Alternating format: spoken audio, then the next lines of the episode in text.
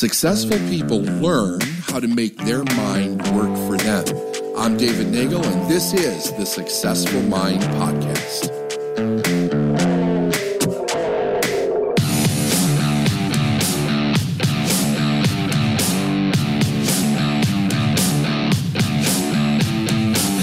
We're going to go through As a Man Thinketh. In the beginning of the book, there's a great little poem that uh, James Allen is the author.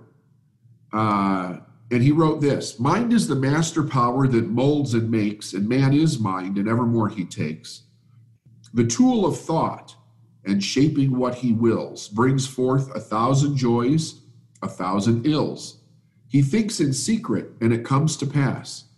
Environment is but his looking glass. The first chapter is called uh, Thought and Character. And he says in the in the kind of like in the preamble of the book, there's a foreword. I'll just read you the foreword because it's short.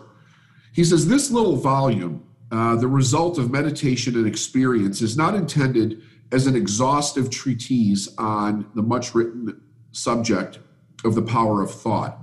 It's suggestive rather than explanatory.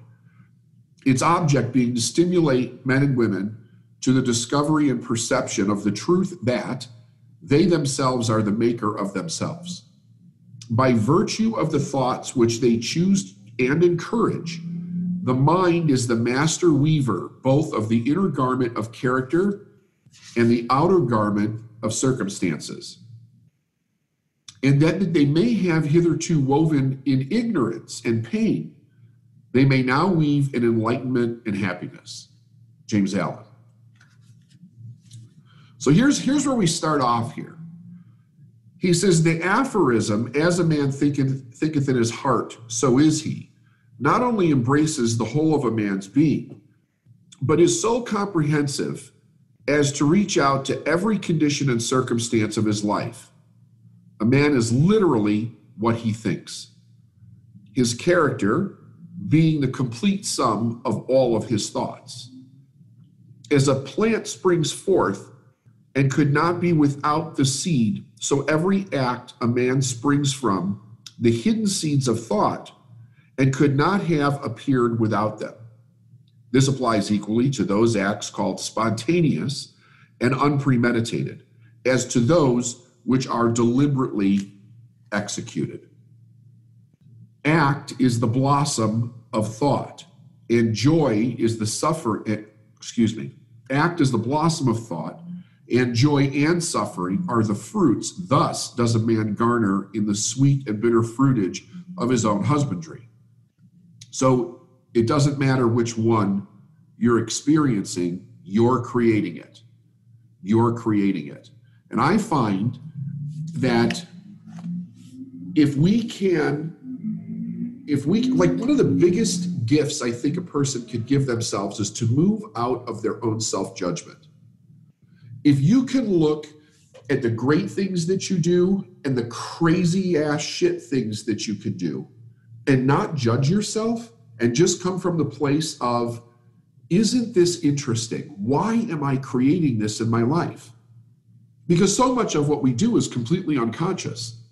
If we get out of that judgment, we can then begin to change the patterns of thought that are causing the stuff that we don't like in our life to occur. Judgment is the worst part of it, though, because we're so taught, like we're, when you're raised with the idea of shame and guilt behind any kind of discipline in your life, whether it's a religious discipline or just some virtuous idea of ethics that your parents or society gave you, if we can get outside of that judgment, we can really break free to do some serious change in our life. The judgment just keeps us, every time we see that we made a mistake or we screwed up or we hurt someone or we hurt ourselves or whatever it is, if we get in the judgment of, I'm a bad person, not only do we destroy our self esteem, but it, it keeps us in the cycle of that story, which is very difficult to break out of and get into the truth. The same thing with judging others, by the way. Whenever somebody else does something, it's really great if you say, if you remember this phrase, remember this phrase, I understand that they don't understand.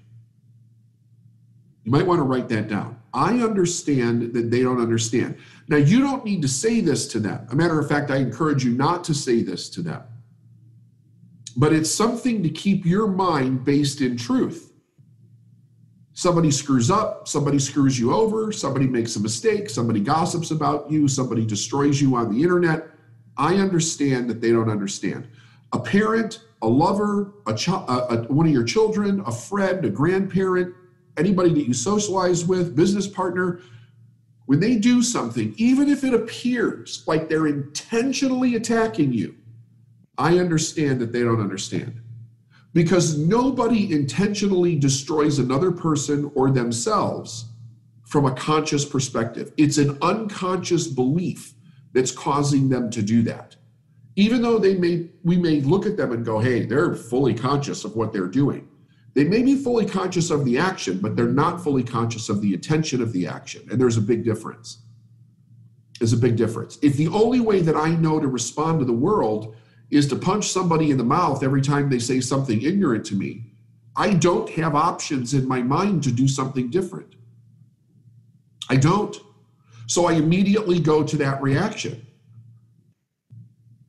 That's one of the reasons why people create so much drama in their life. They don't have another option in their consciousness. The only way that they've learned is through the way they think about the thought. So then those ideas become their own character. And that's what we want to reverse. We want to move into a place of consciousness where we actually have more options to make those changes. Somebody rejects you on a call, on a sales call, I understand that they don't understand. Don't get into, I know I can change this person, I know I can help this person. Why aren't they buying from me? Maybe I'm not as good as I thought. Am I actually supposed to be doing this? No, I understand that they don't understand. Our job is to bring our individual light in whatever we do to the world and then look for the people that can accept the light, not change the ones that can't. You see? And then we, we begin to set ourselves free. He says, Thought in the mind hath made us.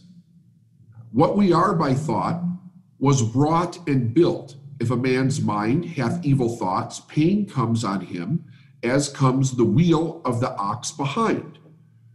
If one endure in purity of thought, joy follows him, as his own shadow is for sure. Man is a growth by law, and not, not by a creation of artifice.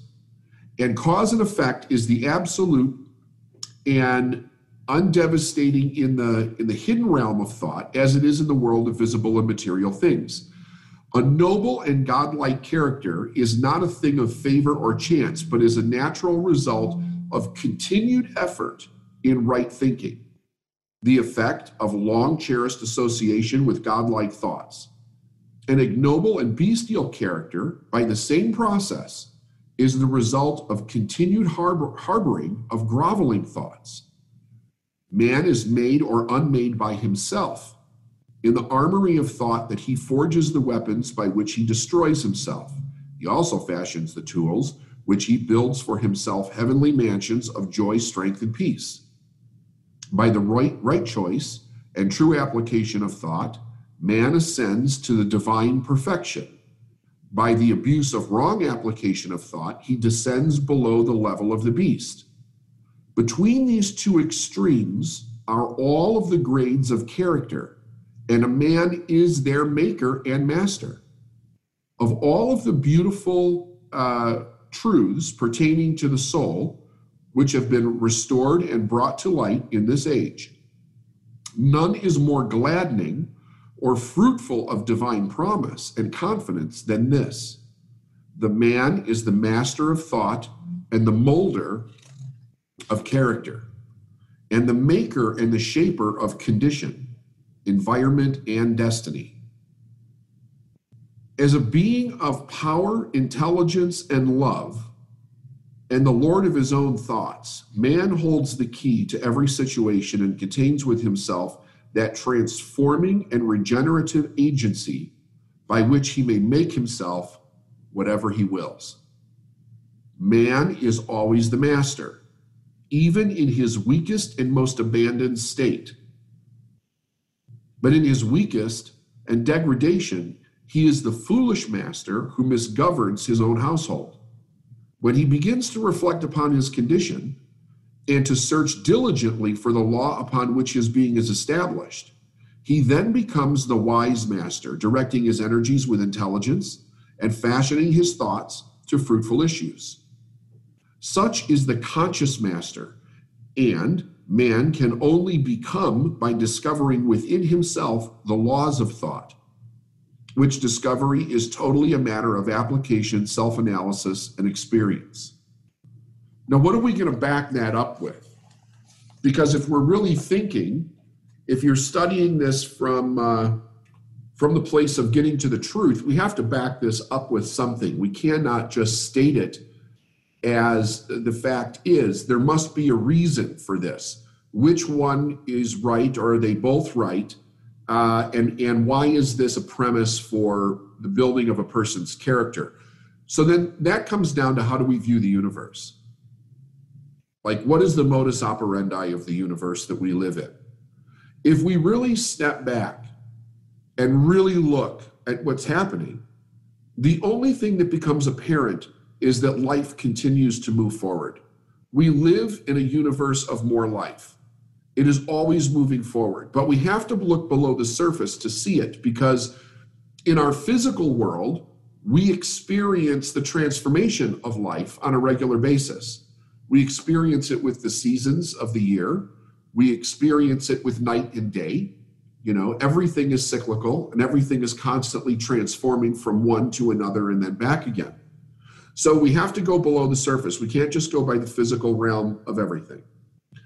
What we know is that energy just is. It is the cause and effect of itself. It's neither created nor destroyed. It always returns to its source of origination. Energy always returns to its source of origination and it follows the law of the perpetual transmutation of energy. So it's always moving from one form to another and then back again.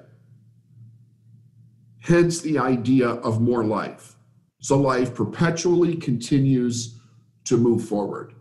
If you were to start to think, is there another possibility? It would cancel itself out.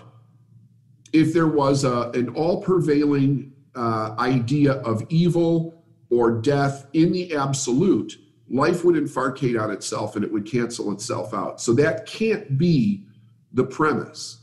It is secondary to the idea of life that we experience. There is a death.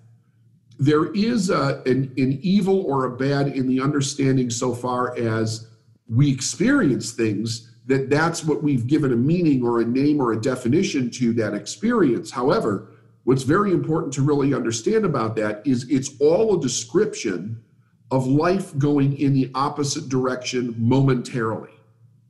And that could be the life of anything. It could be the life of a conversation. If you get into a bad conversation or an argument with somebody, it's the death of that argument. But it is not the death of the people of the argument. It's not the death of life itself.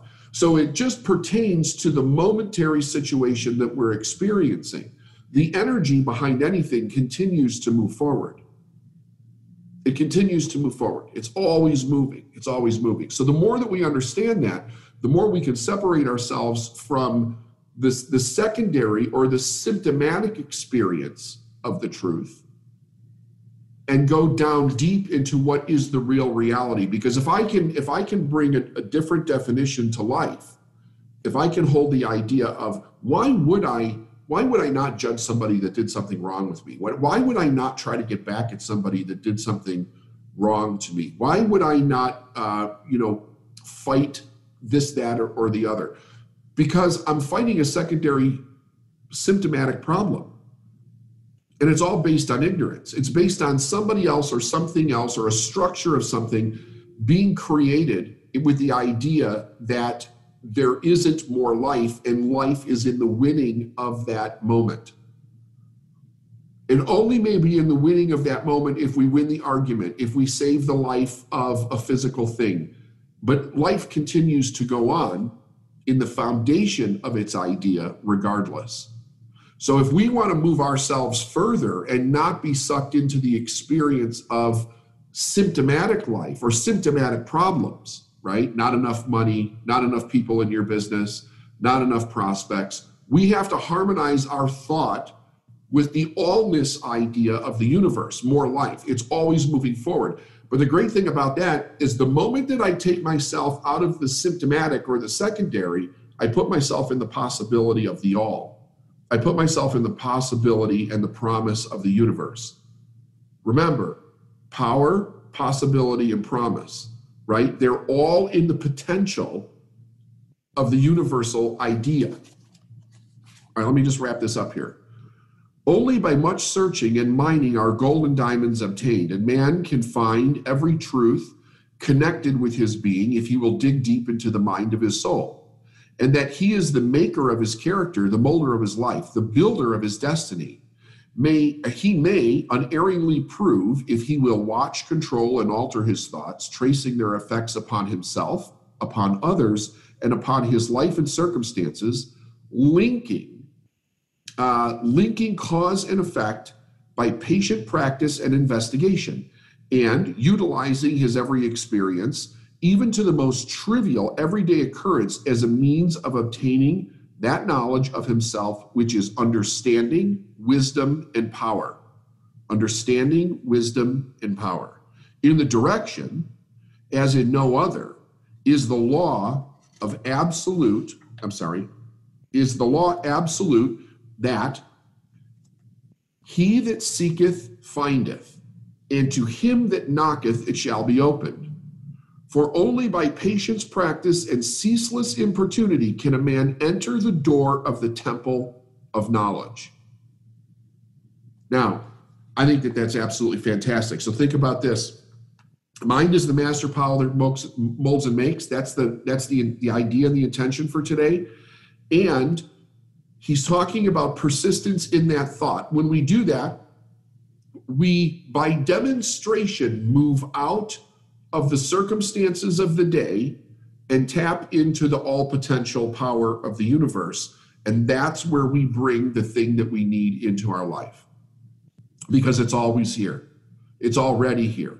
You can never experience something emotionally or in the imagination of your mind without it being here somewhere else in the universe. And as we harmonize with that, we, we literally begin to change our life moment by moment.